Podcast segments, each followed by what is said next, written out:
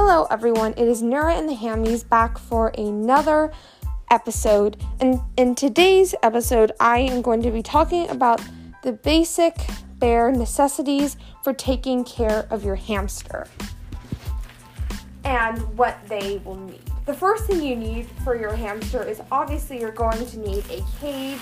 There are actually many great options for a cage out there, though still far too few to be compared to how many negative ones there are. Um, first, let's talk about what cages you should always avoid. You need to avoid any um, cage that's under 450 square inches of floor space. That is not big enough. Um, and as I said before, most um, cages from pet stores are under 450, if not all of them. So I generally try and avoid that. I don't think it's a good idea if you um, have enough money to to purchase a new one and if you're able to then that is always a better option. It's also just to make clear it's never i would never blame anyone for not having the proper hamster care because i myself like went through that. And it's not because i don't care about my hamsters.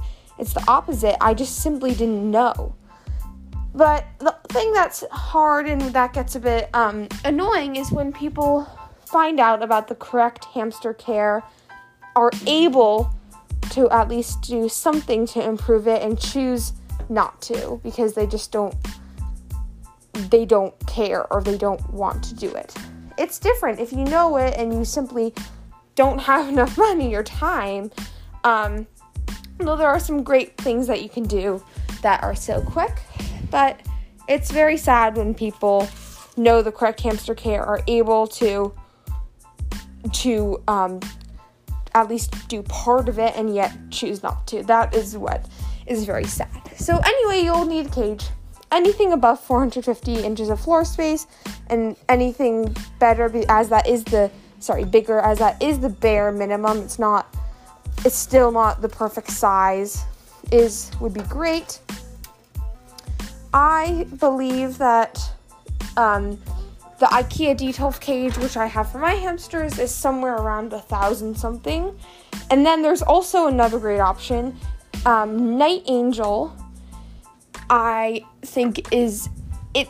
I think it specializes in hamsters. Actually, they have so many different hamster toys, hamster little herbs to feed your hamster, just so much different stuff, and it's great. And they also have a cage both their cage and their wheel are great, but they compared to the IKEA Detolf, they're like way more pricey. So, um, however, that with IKEA Detolf cage, you have to put it together. And if anyone's ever tried to build an IKEA, um, something from IKEA, you'll probably know that their instructions are very vague. So that's just some positives and negatives about both things. An IKEA Detolf cage is sixty dollars and pet store bought cages are more like 120 so it is half the price. And they are so i don't know how much space they are but they are five feet long exactly. So it's easy to measure your space um, and see if you can fit it. And it's a great thing to get if you have um, if you're getting that as a gift for um, your kids or if you are saving up to buy it or whatever it is it's a great option I got it for my birthday actually. That's how I managed to get three of them. So, yeah. And I would definitely suggest this this or the Niteangel cage. Another very cheap option is bin cages. Bin cages are homemade. So, you simply take a bin and you use it as a cage. I mean, it's pretty much simple as that. If you look up how to make a hamster bin cage um, there should be plenty of videos that pop up. It doesn't take that much time. It's a fun thing to project to do with people, and I would have done it, but at least where I live, there's simply no bin cages long enough, and even then, it's still not like the best option because unless unless you do have bins that are the right size. Um, so that is the first thing you need a cage, and then other than that, you need food and water for food, you should not feed your hamster every day. Right now, the top, the number one recommended hamster diet, which is what I currently use, is a is a mixture of rat and mouse pellets and sunburst seed mix. If you're feeding your hamster either one of those, but not the other, it can slowly cause malnutrition, um, which is not very good. Um, so you should have a mix of a seed mix and like a protein pellet. You should never feed your hamster one or the other um, without it. That is the number one. A lot of people do make their own hamster seed mixes, but for me, that's unrealistic. There's I don't have any time to do that, so I do buy it.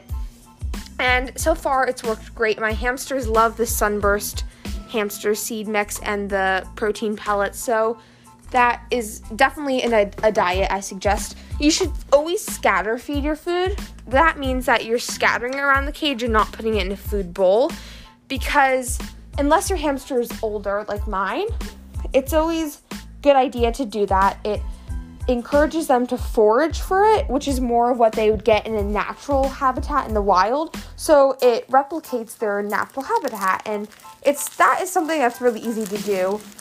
Doesn't matter how much space there is, you can always just scatter around. Um, I usually do that, but I do put a bit of the food into my hamster's cage because they're older. So that is it. Um, other than that, you should always have a few houses a wheel. Oh, yes, that's very important. For a wheel, for dwarf hamsters, you should never have anything under 8 inches. For a Syrian hamster, nothing under 11. I would recommend 11 or 12. 10 sometimes is okay. I believe I have the 11 inch for my Syrians and the 8 inch or 9 inch for my dwarfs.